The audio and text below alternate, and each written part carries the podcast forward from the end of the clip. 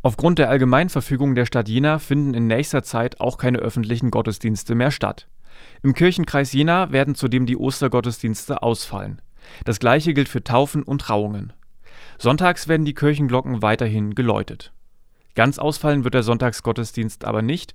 Jeden Sonntag ab 10 Uhr können Gläubige den Gottesdienst auf Jena TV mitverfolgen. Es wird eine Live-Übertragung aus der Stadtkirche St. Michael geben. Außerdem strahlt Radio OKJ den Gottesdienst ab 12 Uhr aus.